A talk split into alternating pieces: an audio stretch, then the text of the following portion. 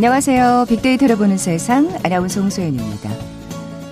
코로나 신규 확진자 125명, 다시 100명대가 유지되고 있네요. 참 우려스럽습니다.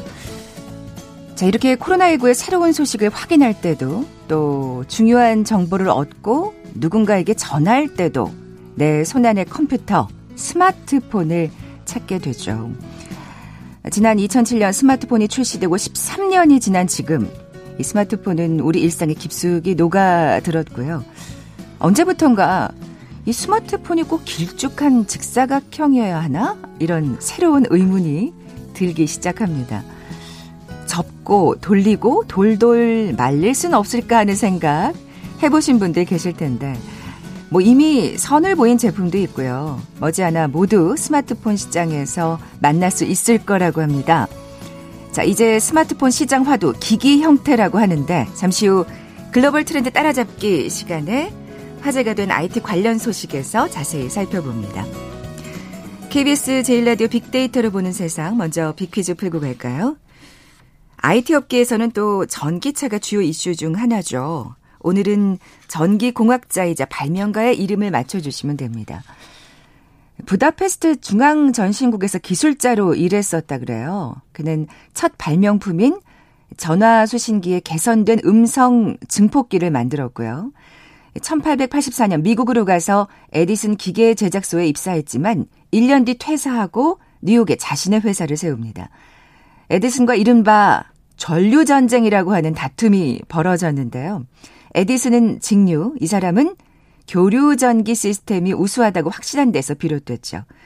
결국 1893년 시카고에서 열린 컬럼비아 세계 박람회에 교류 전기가 채택됐고요. 이 전쟁에서 그는 승리합니다.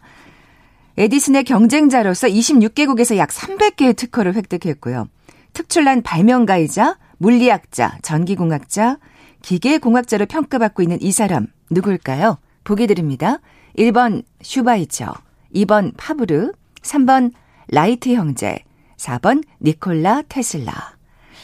어, 제가 보기를 드리기 전에 이미 정답을 보내주신 분들도 계시나요? 자, 오늘 당첨되신 두 분께 커피와 도넛 모바일 쿠폰 드립니다. 휴대전화 문자 메시지 지역번호 없이 샵 9730, 샵 9730. 짧은 글은 50원, 긴 글은 100원의 정보 이용료가 부과됩니다. KBS 라디오 어플 콩은 무료로 이용하실 수 있고요. 유튜브로 보이는 라디오로도 함께 하실 수 있습니다. 방송 들으시면서 정답과 함께 다양한 의견들 문자 보내주십시오.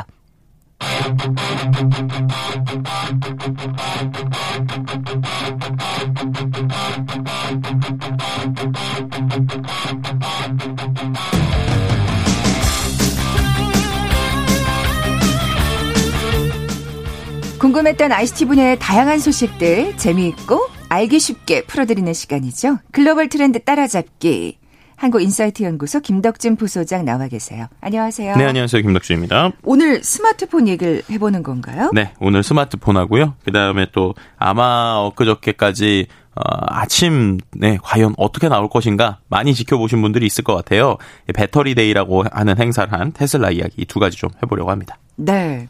자, 그러면 스마트폰 얘기부터 먼저 해볼 텐데, 네.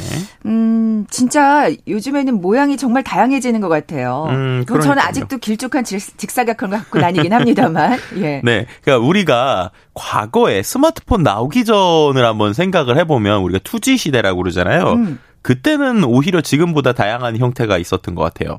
예를 맞아요. 들면은 폴더폰 그래서 접는 폰도 있었고 또 이렇게 뭐 가로 붙는 그래서 가로로 돌아가는 뭐 폰들도 있었고 또 조개 모양도 있고 막 그랬었던 게임용 모양 막 이런 것들이 있었던 걸로 기억하는데 이런 것들을 통상 폼팩터라고 얘기해요. 그러니까 폼팩터가 원래는 그 컴퓨터에 들어가는 부품이 이렇게 찝혀지는 메인보드의 모양 같은 걸 얘기하는 단어거든요.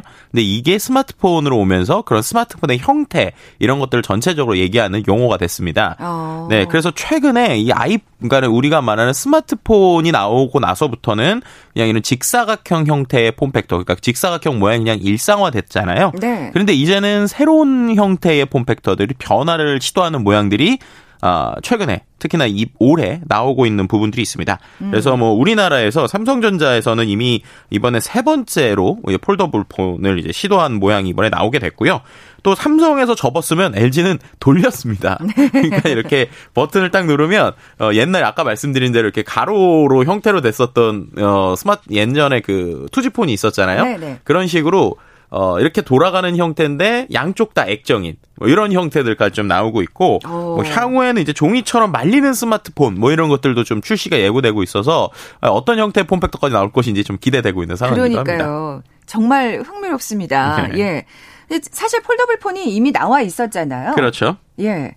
그건 어떻게 평가받고 있어요? 그러니까 이번에 나온 게 삼성에서 만드는 세 번째예요. 그러니까 첫 번째 원래 갤럭시 폴드라고 하는 가로로 접히는 게 있었고 그다음에 플립이라고 해서 세로로 이렇게 꼭 우리 폴더폰처럼 접히는 게 있었고요.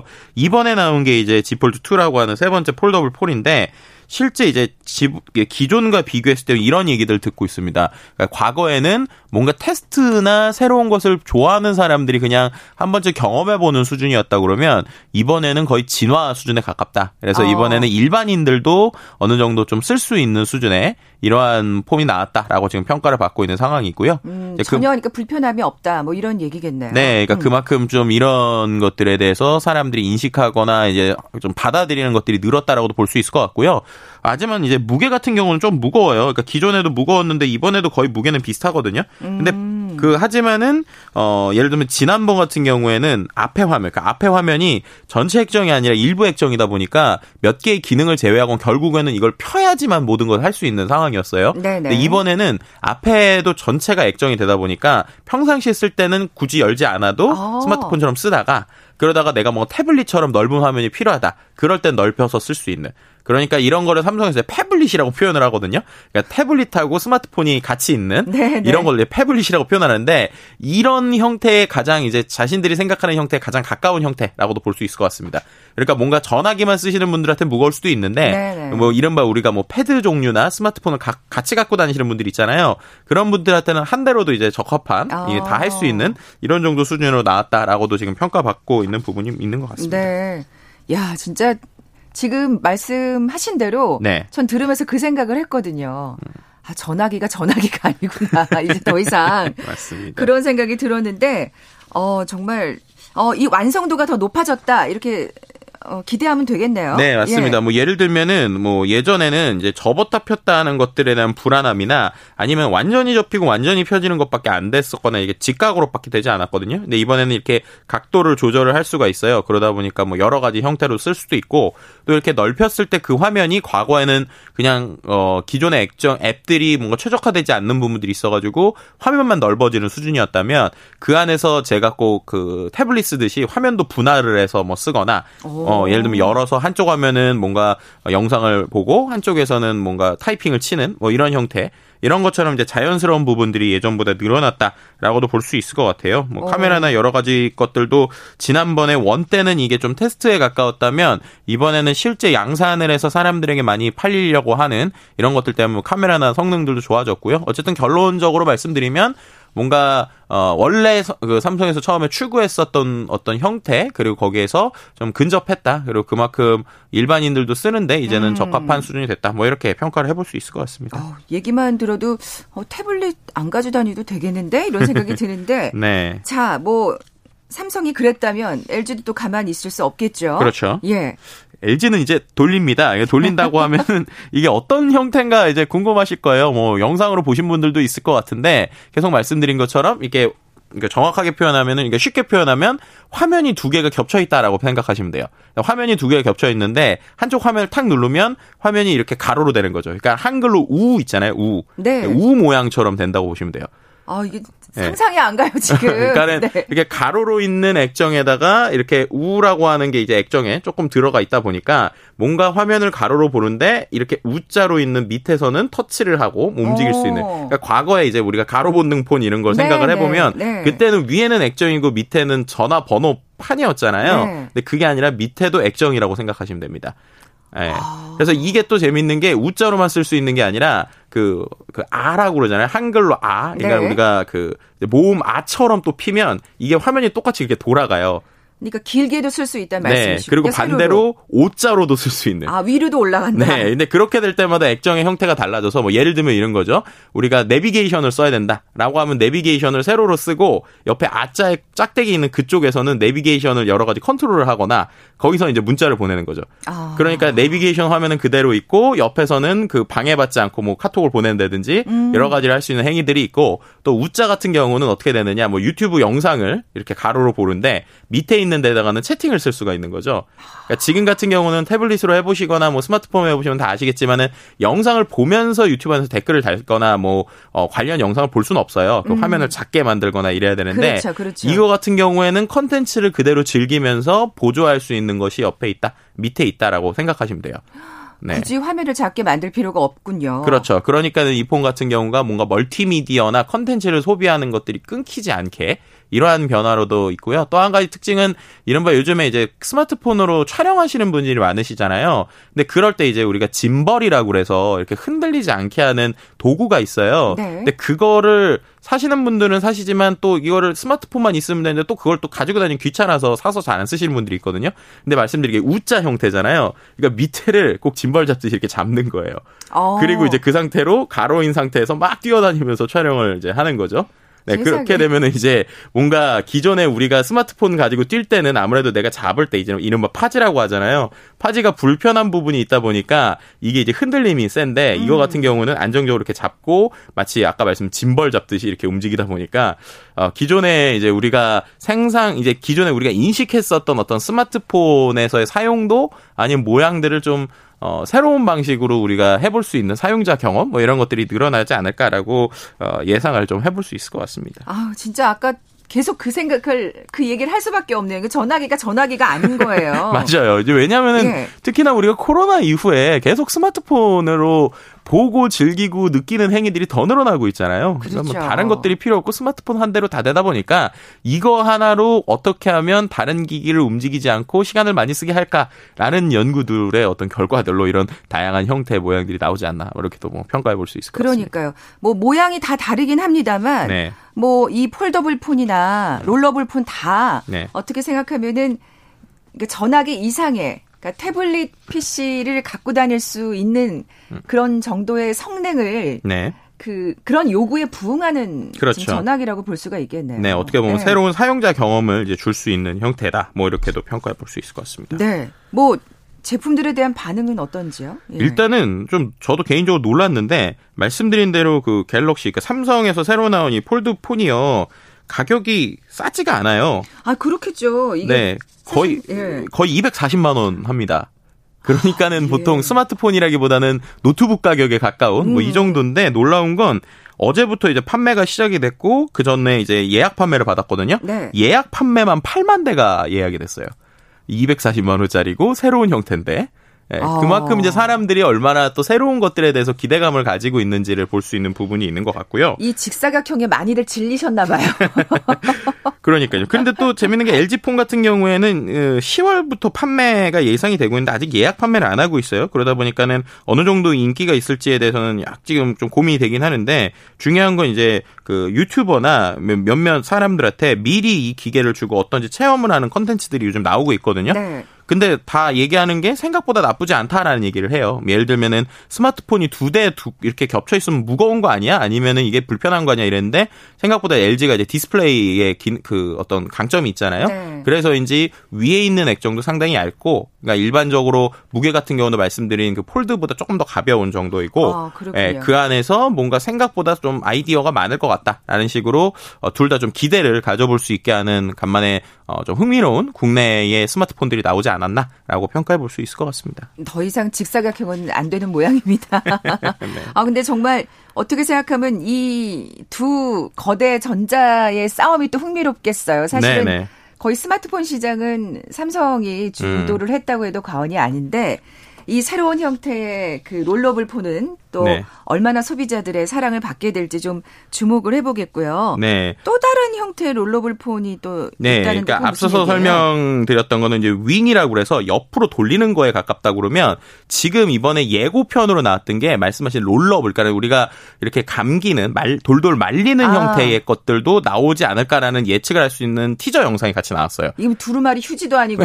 어. 그러니까 이거를 우리가 네. 예상해 볼 수 있는 건 예전에 rollable TV라는 게 있었잖아요. 이렇게 네, 네. 이렇게 TV가 이렇게 들어갔다가 나왔다가 하듯이 이거는 스마트폰 안에다가 액정을 하나 더 넣어서 이거를 땡기는 형태가 되지 않을까 이런 식의 지금 예측이 될 수 있는 그 어떤 영상들이 나오고 있는 상황입니다. 어, 그러니까 지금 정확히는 네. 잘 모르는 거군요. 이게 네. 신비의 베일에 쌓여 있는 상황? 네, 맞습니다. 네. 근데 이제 그 상황에서 엔딩 크레딧에서 보여지는 모양 자체가 어, 우리가 말씀드렸던 것처럼 TV 안에 이렇게 TV에 액정을 넣은 것처럼 하나의 스마트폰은 있고 그 뒤에서 뭔가 액정을 뭐 사람이 꺼내든가 버튼을 누르면 이렇게 올라오는 액정의 형태 이런 형태에 가까운 것으로 또 나오지 않을까라는 기대감을 또 줄 수 있는 이런 영상도 같이 보여줬습니다. 아, 그럼 이건 언제 나오는 거예요? 이거는 뭐 아직은 잘 모르겠어요. 왜냐하면 이 뭐 첫 번째 지금 돌리는 폰도 지금부터 팔아야 되니까. 아직 그것도 네. 뭐 제대로 구경 못했는데. 네. 예. 근데 아마도 한 내년 정도에는 출시가 예상되지 않을까라고 보이고 있고요. 어. 또한 가지 재밌는 게그 말씀드렸던 그 rollable 폰이 rollable TV 이렇게 올라가는 TV가 인터넷상에서 상소문 TV 뭐 이런 식으로 불렸어요. 상소문이요? 그러니까 우리가 보통 상소문을 아. 이렇게 옆으로 이렇게 열잖아요. 그런 식으로 사극에서 네, 사극에서 보면 이렇게 돌돌 말아져 있는 걸 탁 열면서 저건 막 이렇게 뭐 상을 엽다 이렇게 하잖아요. 그런 식으로 스마트폰도 정말 이렇게 상소를 열듯이 액정을 열 수 있는 야. 것이 아닌가라고 하는 이제 많은 사람들의 기대감이나 어 정말 좀 흥미롭다라고 할 수 있는 게 간만에 스마트폰에서 이런 모양들이 나와서 저도 개인적으로 상당히 좀 흥미로운 상황입니다. 그러니까 우리가 한 13년 동안 이제 직사각형 모양의 스마트폰에 익숙해져 있었잖아요. 네. 그래서 이렇게 사실 가격을 들으니까 정말 입이 쩍 벌어지는데 그럼에도 불구하고 이렇게 어, 소비자들이 네. 반응이 좋고 또 기대를 하고 있는 것 같아요. 음, 이렇게 얘기를 듣다 보니까 아 그래 이제 다른 모양의 폰이 나올 때가 됐구나, 음. 됐었구나, 뭐 네. 뭐 이런 또 생각도 들고요. 네, 맞습니다. 예. 이제 그럴 수밖에 없는 게 이제 너무나 기능들이나 성능들이 상향 상향 평준화 되다 보니까 그쵸? 새로운 전화기가 나와도 별로 매력이 없는 거예요. 음. 실제로 그런 걸 알 수 있는 게 미국의 이제 시장 조사 업체 스트레티지 애널리틱스에 따르면 미국인의 평균 스마트폰 교체 주기가 계속 늘어나고 있습니다. 2016년에는 26개월에 한 번씩 바꿨거든요. 근데 이게 2019년은 33개월에 한 번씩을 바꾼대요. 그러니까 더 쉽게 말하면은 2년에 한 번 정도 바꾸던 게 3년에 한 번 정도로 바뀌는 거예요. 음. 그렇게 되면은 하드웨어를 만드는 전화기를 만드는 회사 입장에서는 2년에 한 번씩 바꾸니까 계속 매출이 생겼는데 3년에 한 번 바꾸면은 그만큼 매출이 확 떨어질 거잖아요. 그렇죠. 그러니까 그런 것들을 타개하고자 이러한 새로운 형태의 모양들을 보여줘서 소비자들에게 구매를 유발할 수 있는 이러한 것들을 보여주는 것이라고 볼 수 있을 것 같고요. 음. 실제로 세계 스마트폰 판매량이 올해 지난해보다 한 11% 정도 줄을 것으로 지금 예측이 되고 있어요. 뭐 사실 살림살이도 좀 어렵고 그렇죠. 아니 그리고 굳이 지금 잘 되고 있는 스마트폰 모터로 바꿔 그 바꾸면 얼마나 가 격이 또 나가는데 맞아요. 그리고 특히나 생각하죠. 이제 우리가 바꾸는 요인으로 5G 얘기를 많이 했었는데 또 이 생각보다 5G가 뭐 전 세계적으로 많이 안 퍼지다 보니까 네. 바꿀 요인들이 없어지고 있는 상황이죠. 그러니까는 음. 그 상황에서 하드웨어적으로 타기해 보겠다 라는 것들이 폼팩터의 변화의 이유라고도 볼 수 있을 것 같습니다. 네. 또 그렇게 얘기 듣고 나니까 우리가 너무 장사 속에 또. 아 그래도 이런 것들은 우리가 새로운 것들을 보면 당연히 눈이 아, 그럼요. 돌아가잖아요. 견물생심이죠. 더더군다나 사실 네. 완성도가 높다고 하면 아, 그냥 모양만 좀 달라진 게 아니라 거기서도 충분히 우리가 직사각형에서 노리던 거를 제대로 노릴 수 있고 더 편리해진다면 네. 왜 소비자들의 눈길을 끌지 않을 수 있겠습니까? 그렇죠. 네. 그리고 이제 말씀드렸던 것처럼 이제는 스마트폰으로 노트북 까지 대처가 되다 보니까 그러니까요. 사람들이 구매할 때 금액을 그 정도까지도 생각하는 뭐 이런 것들도 요즘에 일어나지 않나라고도 평가해 볼 수 있을 것 같습니다. 네. KBS 제일라디오 빅데이터를 보는 세상 글로벌 트렌드 따라잡기 함께하고 계신데요. 잠시 라디오 정보센터 뉴스 듣고 나서 다른 소식 계속 이어가죠. 지난 21일 서해 북방 한계선 NLL과 인접한 연평도 인근 해상에서 실종된 어업지도원이 북측 해역에서 북한의 총격으로 숨졌다고 군이 발표했습니다. 청와대가 북한의 연평도 실종 공무원 피격과 관련해 오늘 낮 12시에 서훈 국가안보실장 주재로 국가안전보장회의 상임위원회 회의를 소집했습니다. 지난 21일 서해 최북단 소연평도에서 단속 업무를 하다 실종된 뒤에 북한군의 총격을 받고 사망한 것으로 알려진 공무원이 전남 목포에 있는 서해 어업관리단 소속 A씨인 것으로 확인됐습니다. 서해에서 실종된 공무원이 북한의 총격으로 사망하고 화장됐다는 보도와 관련해 국민의힘 김종인 비상대책위원장이 북한의 야만적 행태에 커다란 분노를 느낀다라며 우리 국민이 피살당한 중대한 사건인데도 정부가 이렇게 깜깜이로 모를 수 있는지 답답한 노릇이라고 비판했습니다. 그러면서 북한은 달라진 게 없는데 문 대통령은 어제 종전 선언을 운운했다면서 참으로 무책임하다고 느낄 수밖에 없다고 말했습니다. 어제 코로나19 신규 확진자는 125명으로 이틀째 세 자릿수를 기록했습니다. 국내 발생 110명, 해외 유입 15명입니다.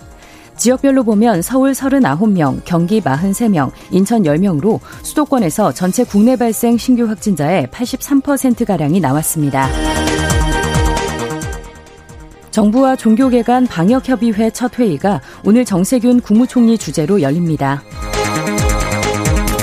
민주당과 정부, 청와대는 7조 8천억 원 규모 4차 추경 예산의 70%인 약 5조 원을 추석 전에 집행하기로 했습니다. 정부가 소상공인과 특수고용직 프리랜서, 아동 돌봄 등에 대한 지원금을 오늘부터 지급하기 시작합니다. 지금까지 라디오 정보센터 조진주였습니다.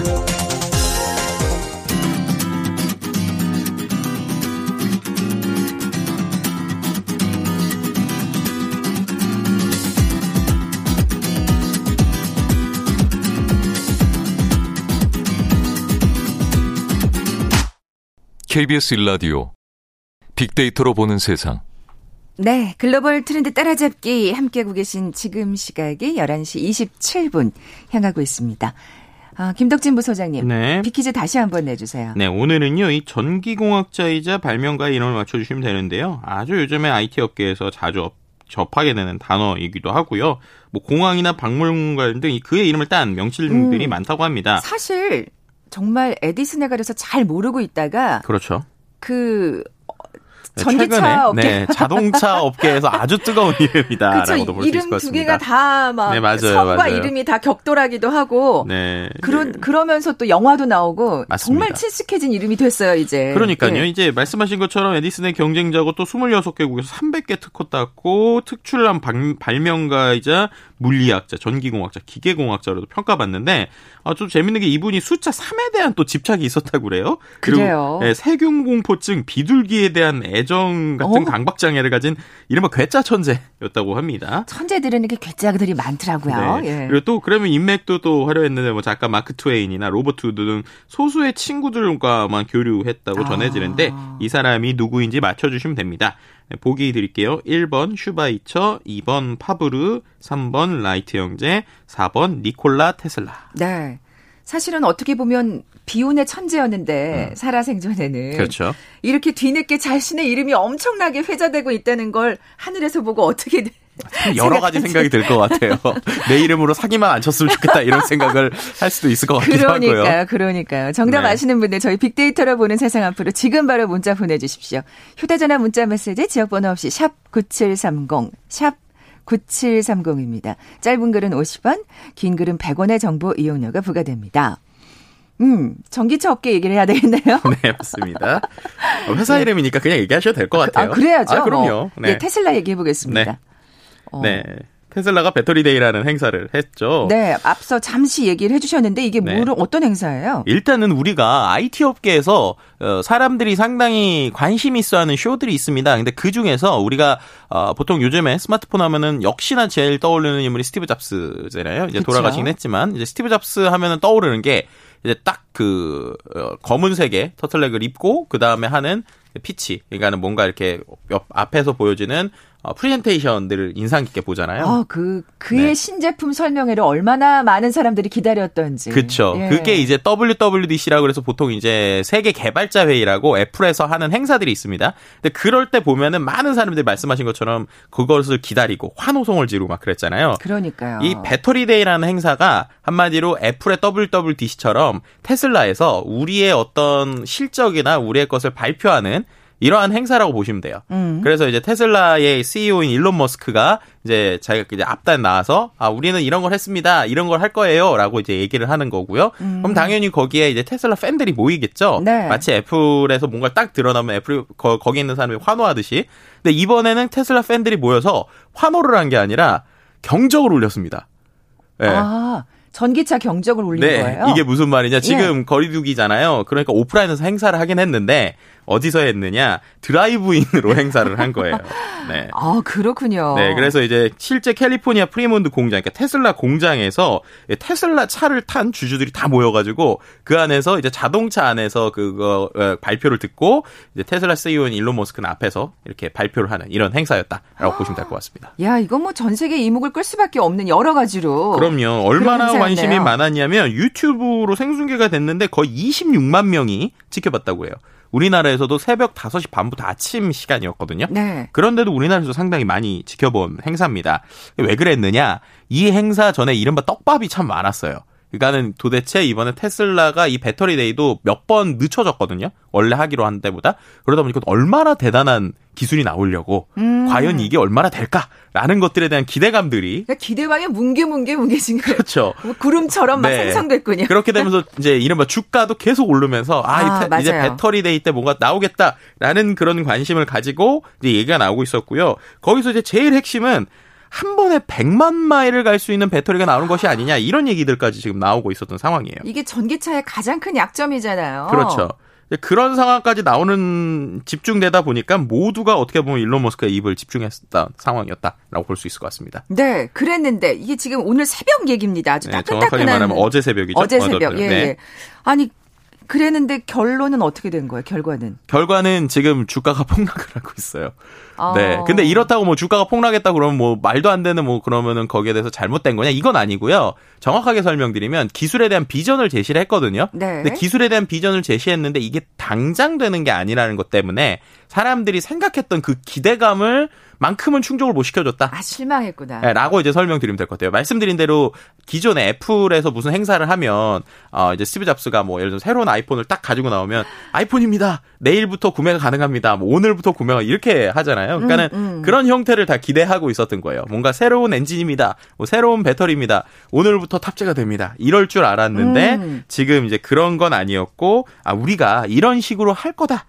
그리고 실제로 뭐 배터리 상승이 되긴 했는데 근데 실제 효율 상당히 좋아졌어요. 16%나 배터리 상 그 효율이 좋아졌거든요. 네. 그런데 말씀드렸던 것처럼 사람들의 기대감이 너무 컸다 보니까 그러니까 에, 16% 이렇게 된 거군요. 그렇죠. 어, 근데 16%도 솔직히 대단한 아, 거거든요. 네. 근데 너무나 기대감이 네, 컸어요. 너무 기대감이 크다 보니까 그런 것들에 대해서 뭐 실제로 지금 나오고 있는 뭐 이런 상황이라고 볼 수 있을 것 같습니다. 네.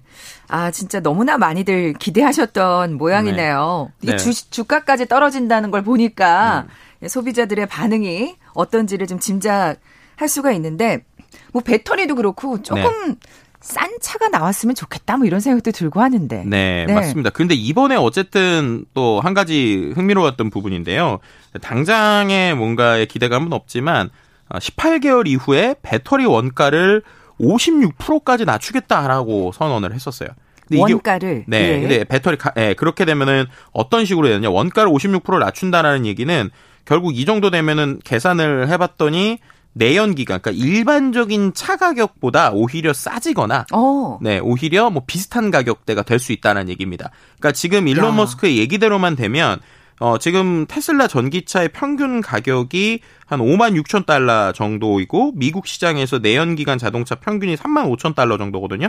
근데 이렇게 되면은 어, 미국에서 2만 5천 달러. 그러니까 우리 돈 3천만 원 이하의 전기차가 이야. 테슬라에서 나올 수 있다는 거예요. 음. 그럼 그렇게 되면은 우리가 이제 보조금이라고 보통 얘기하잖아요. 네. 지금은 전기차를 사시는 대부분의 분들이 보조금을 받아서 거기에 맞춰서 그 일반 차보다 조금 더 비싼 가격으로 사시는데 그렇죠. 전기차가 요즘 많아지다 보니까 보조금이 계속 줄고 있어요. 네. 이제 그러다 보니까는 이제 자동차 업계들에서도 뭐 어떤 어, 보조금 없이 뭔가를 할 수 있는 걸 생각을 해야 되는 상황인데 음. 그 상황에서 지금 18개월 후에 3천만 원 이하의 그 테슬라 전기차를 만들겠다라고 선언한 거나 마찬가지이기 때문에 뭐 당장은 아니지만 과연 2년 후 아니면 1년 뭐 네, 반 정도 예, 예. 후에 과연 이렇게 된다라고 하면은 뭐 이것도 어떻게 보면은 어, 이 사, 업계를 전체적으로 지각 변동을 시킬 그렇죠, 수 있는 지각 변동이죠. 네, 이 정도라고도 볼 수 있을 것 같습니다. 사실 전기차에 대해서 관심을 가지시는 분들은 정말 많아요. 다들 그렇죠. 또 환경 문제에 또 걱정도 많으시고 하니까. 근데 지금 말씀하신 딱 그 두 가지가 걸리는 것 같아요. 네. 보조금은 점점 줄고 있는 상황에서 음. 전기차는 너무 비싸고 그리고 아 이거 배터리 때문에 음, 좀 불편하잖아. 뭐 이두 음. 가지. 그러면서 사람들이 다 전기차에 관심은 있지만 조금 더 성능이 나아지고 가격이 좀 내려가면 살까? 다 그렇게 생각하고 있거든요. 맞아요. 어, 근데 어떻게 배터리 가격을 낮추겠다는 거예요? 그러니까 일단은 배터리에 대해서 가격 인하 전략이 한 크게 네 가지 정도 나왔는데 첫 번째는 이제 배터리 디자인을 바꾸겠다는 거예요. 근데 디자인을 바꾼다는 건 그냥 배터리를 한 번에 더 크게 만들겠다라는 겁니다. 그러니까 지금 2170 배터리 구조인데 이게 숫자가 커질수록 배터리가 커지는 거거든요. 근데 이걸 4680으로 거의 두 배를 키우겠다는 거예요. 그 배터리 크기가 커지면 거기에서 에너지 에너지 밀도도 50% 이상 개선이 되고 용량이 5배, 출력이 6배 정도 향상이 된다는 겁니다. 어. 그럼 이제 우리가 그냥 상식적으로 생각하면 어 자동차 안에 무조건 배터리를 큰 거 넣으면 되는 거 아니야라고 생각할 수 있는데 배터리가 커진다는 거는 반대로 폭발 위험이나 열이 또 날 수 있는 화재 음. 위험들도 있어요. 음. 그래서 무조건 큰 거를 실 수가 없는 상황이에요. 그랬는데 이 상황에서 테슬라는 우리가 알다시피 전기차를 처음부터 여러 가지 노하우나 여러 가지 방법을 만들었기 때문에 네. 이제 자신들이 얘기하는 거는 우리가 이미 열 관리를 할 때 그 정도 사이즈의 배터리를 만들어도 가능하다. 어. 어. 그렇기 때문에 이런 것들을 더 키울 것이고 향후에 이런 어, 배터리를 만들 수 있는 공장들을 더 크게 만들 것이다. 그래서 배터리 공장을 더 키우는 걸로 어떻게 보면은 경제적으로 더 다운을 시키겠다라는 음, 게 있었고요. 그럴 능력이 있다는 네. 얘기군요. 그리고 예. 또한 가지 흥미로운 건데 우리가 그 전극이라고 그러잖아요. 그러니까 건전지 같은 거 끼울 때 보면 플러스 극과 마이너스 극을 연결해주는 약간 조그만 쇠 같은 거 있잖아요. 그렇죠. 그 전극을 없애겠다는 것으로 또 이제 하나의 아이디어를 냈어요. 어, 근데 그게 없애는 게뭐 네. 굉장히 큰 이점이 있나요? 네, 그러니까 우리가 우리는 이제 솔직히 배터리에 대해서 뭐 아 그냥 그렇구나라고 생각할 수 있는데 네. 이 양극과 음극을 연결하는 탭이 이렇게 떨어졌다 붙었다 하면서 여기서 효율성이 조금씩 떨어진다고 그래요. 아. 그리고 실제로 생산을 할 때도 그런 탭을 만드는 것들 때문에도 또 효율이 떨어진다고 그래요. 근데 어. 차피 이거는 건전지처럼 꼈다 뺐다 할 필요가 없으니까 아예 붙여서 만들겠다라는 방식으로 생각하시면 됩니다. 음. 그렇게 되면은 열 관리도 훨씬 용이해지고 뭐 이런 배터리 안에서 일어나는 전자가 이동하는 거리도 줄어들어서 그 안에서 여러 가지로 어 이런 속도 이런 배터리 가격을 낮출 수 있다. 효율을 더 높일 음. 수 있다 라는 얘기를 하고 있었고요. 또 한 가지로 이제 배터리 통합 구조라는 얘기를 했는데 이건 이제 배터리를 만드는 공정을 바꾸겠다라는 거예요. 그래서 배터리 안에 보면 실제로 우리가 그 액체 같은 액화되어 있는 것들 있잖아요. 그런 것들도 향후에는 뭔가 액화가 아니라 다른 형태로 바꿀 것이고 그리고 지금도 만드는 공정 기술을 이렇게 건조하는 방식도 단순화시켜서 그렇게 되면은 음. 에너지 소모도 10분의 1로 줄고 기존 라인보다 생산성도 7배 이상 향상이 된다라는 겁니다. 그러니까 모든 걸 종합을 하면 지금까지 있었던 배터리에 대한 노하우와 규모의 경제라고 그러죠. 계속적으로 공장을 키우는 것. 이 두 가지를 가지고 배터리 가격을 우리가 혁신적으로 인하할 수 있다라는 네. 얘기를 지금 하고 있는 상황이라고 보시면 될 것 같습니다. 어, 이거 진짜 정말 구미가 당기는 네. 그렇게 그렇게 진화하고 있구나라는 네, 또좀 놀라운 그 반응을 갖게 되네요. 그러면 사실 이렇게 진행이 된다 그러면 네. 착착착착 계획대로 향후 자동차 시장에 어떤 영향을 미칠 거라고 일단은 보세요? 정말로 이렇게 된다 그러면은 우리나라 자동차 시장뿐만 아니라 우리나라 화학 업체들 그리고 지금 배터리를 판매하고 있는 업체들한테는 비상이죠. 예.